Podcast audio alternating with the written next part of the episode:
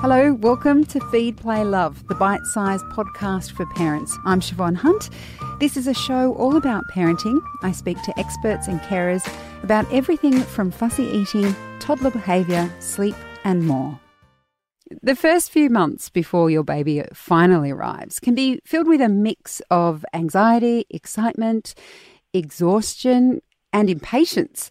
And that's all before the baby has even arrived.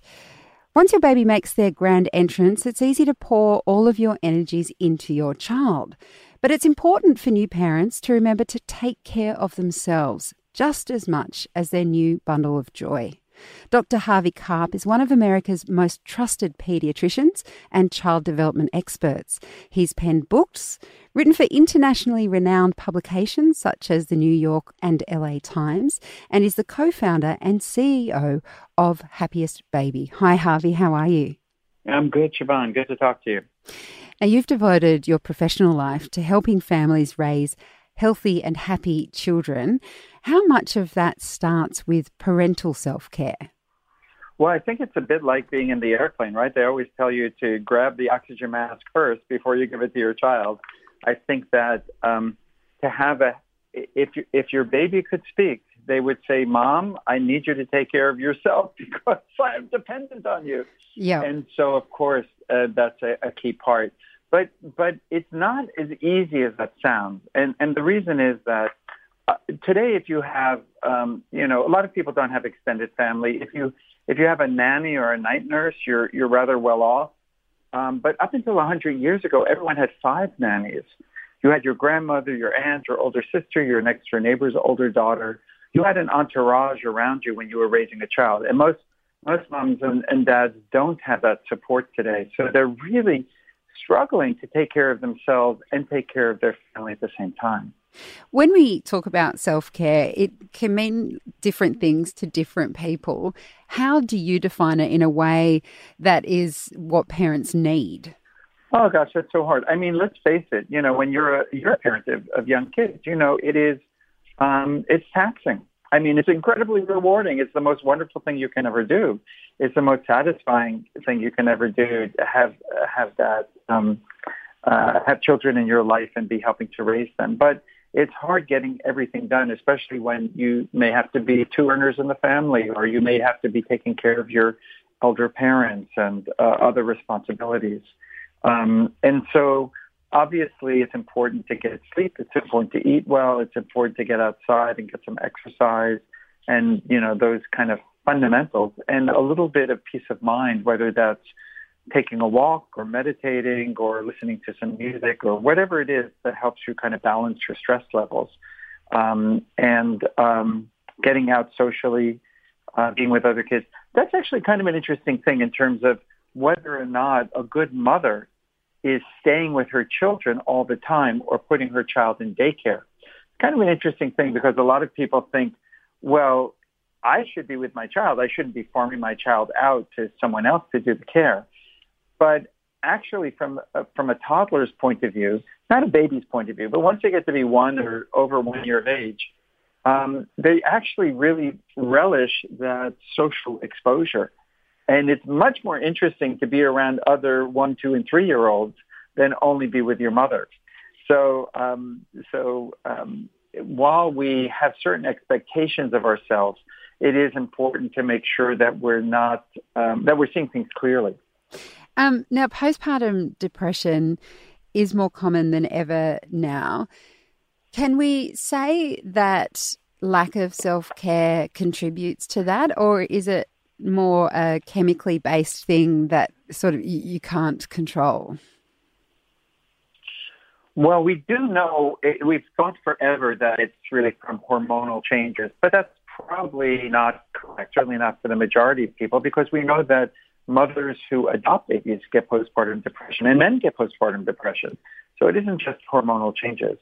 Um, we uh, studies show that, of course, part of it can be a prior history of depression or living in poverty or having an abusive relationship. All of those things can push you in that direction.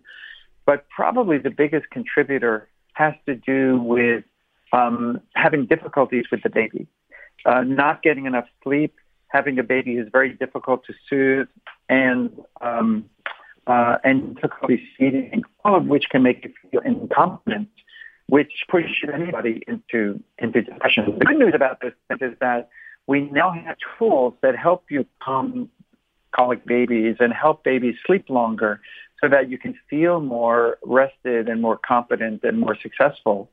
And, and not only avoid the depression, but create a feeling of pride and confidence. So um, let's go back a step, I guess. How can we know that postpartum it's postpartum depression it's not just that you know baby blues that happens on the fourth day that it's something a bit more serious how can we tell that that's happening for a mum or a dad well it's a really good question because depression after you have a baby is not exactly what you always think depression will be in other words it's not necessarily boo-hoo, you know, I'm I'm I'm blue and crying. Um, it, it, and it certainly is not necessarily on the four days after the baby is born. It could well be weeks later or even months later. Um, and oftentimes this is an anxious depression uh, more than a sad depression. So your mind doesn't stop racing. You're constantly worried. You're checking your baby and checking and checking again because you're worried that maybe the baby stopped breathing or rolled into a dangerous position. Um, uh, you're washing your hands over and over again, kind of obsessively, because you're worried about germs. Those are indications um, that that stress and anxiety level is often an indication that um, something is going on that isn't really um, isn't real, is out of the norm. Um, mm-hmm. but you know, when you're feeling exhausted and and overwhelmed, um, whatever you want to call it, blues or depression or anxiety, that's when you have to reach out to your, your support network and, and to your, your family and your physician uh, uh, or, or midwife or, or community help for, uh, for, for, some, for some support and, and the respite. Now, um, we sort of we started this conversation talking about self care as you mentioned, once upon a time, it was a lot easier when we had our community around us helping. Do you have any suggestions for people who are not only isolated within their community, but also don't have the support that people normally would have today? So they may be single parents, they might be separated, they might be widowed. I mean, what can those people do if they can't even call on the support that the rest of us can? Well, it's a challenge. It's a challenge. Of course, um, Australians, like uh, like Americans, we're we're a strong breed of independent people, you know, and so we think that you know we can do it all and we can just kind of tough it out, stiff up our lips. But it turns out that that's again for the entire history of humanity up until the past hundred years, you always had help when you had a baby. It's exhausting. It's literally they train um, special forces to endure torture by putting them through sleep deprivation with the sound of crying babies over loudspeakers. no. So it really is hard, and people need to pat themselves on the back and not think that they're wimps for needing some extra help and support. So that's the first thing. Let's just be realistic. The second thing is there are very specific things that you can do to help a baby sleep better and cry less. Um, and that's really what my work is based on. We now have thousands of educators in 20 nations, including in Australia, um, teaching the five S's, which uh, is a concept that I teach in the, in the Happiest Baby on the Block uh, video. Um, there's a book as well, but the video is really most helpful. And this teaches how to soothe babies and, and add extra sleep. And really, there are five steps. Swaddling is the first step with the arms down. That's snug wrapping around the arms, loose around the hips, but snug around the arms. The side or stomach position, never for sleeping. Uh, the back is the only safe position for sleeping, but the side or stomach is the best for calming a crying baby, um, not on the back and your arms. Um, the third is shushing or white noise. The fourth is swinging or rhythmic motion. And the fifth is sucking. And when you layer those on, and every baby needs a little bit different combination of those things, um, you can oftentimes calm colicky babies in under a minute and help um, and help babies sleep longer as well. But you, the reason that we have a video is because there is technique involved, rather like hitting the knee with a with a hammer, like when you go to the doctor and they check your reflexes. if you're off by an inch or two, or you're tapping the knee too softly, nothing happens. And same thing with babies. If you're not shushing properly, if you're not jiggling properly, um, if you're not swaddling properly, the whole the whole ball of yarn unravels. So, um, so it helps to kind of watch that. And then we've created a bed, which is called Snoo, which is actually now for sale in in Australia as well. And that is really, um, it's really not a bed. It's really your older sister who's coming to live with you. It's a, it's a bed that rocks and shushes babies all night long, but it also responds to them when they get upset with a little bit more rocking and jiggling the way you would respond with an upset baby. And that's a special swaddle that just takes seconds to put on and attaches to the bed so the baby can't roll to an unsafe position. So in our studies, we, we've shown that you can add an hour or two to a baby's sleep really in the first week or two of life, and you can keep them sleeping longer throughout the first six months and naturally sleep train them. So at two, three months, babies are sleeping on average nine hours. Wow. Where were they when my babies were small? Um, Harvey, thank you so much for speaking with us today. It's been such a pleasure. Thank you, Siobhan. Thank you.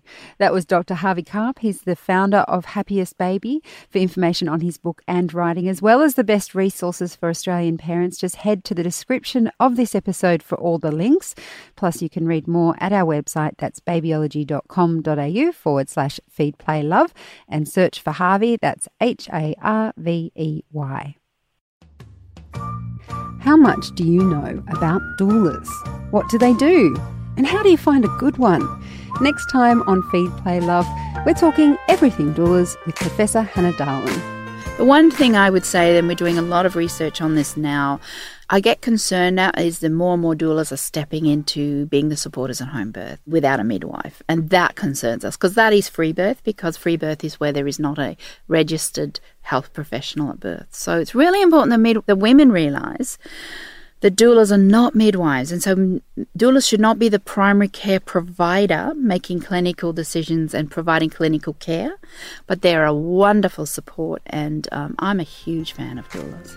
What doulas are and what they are not. Next time on Feed Play Love. This podcast is produced by Elise Cooper. I'm Siobhan Hunt.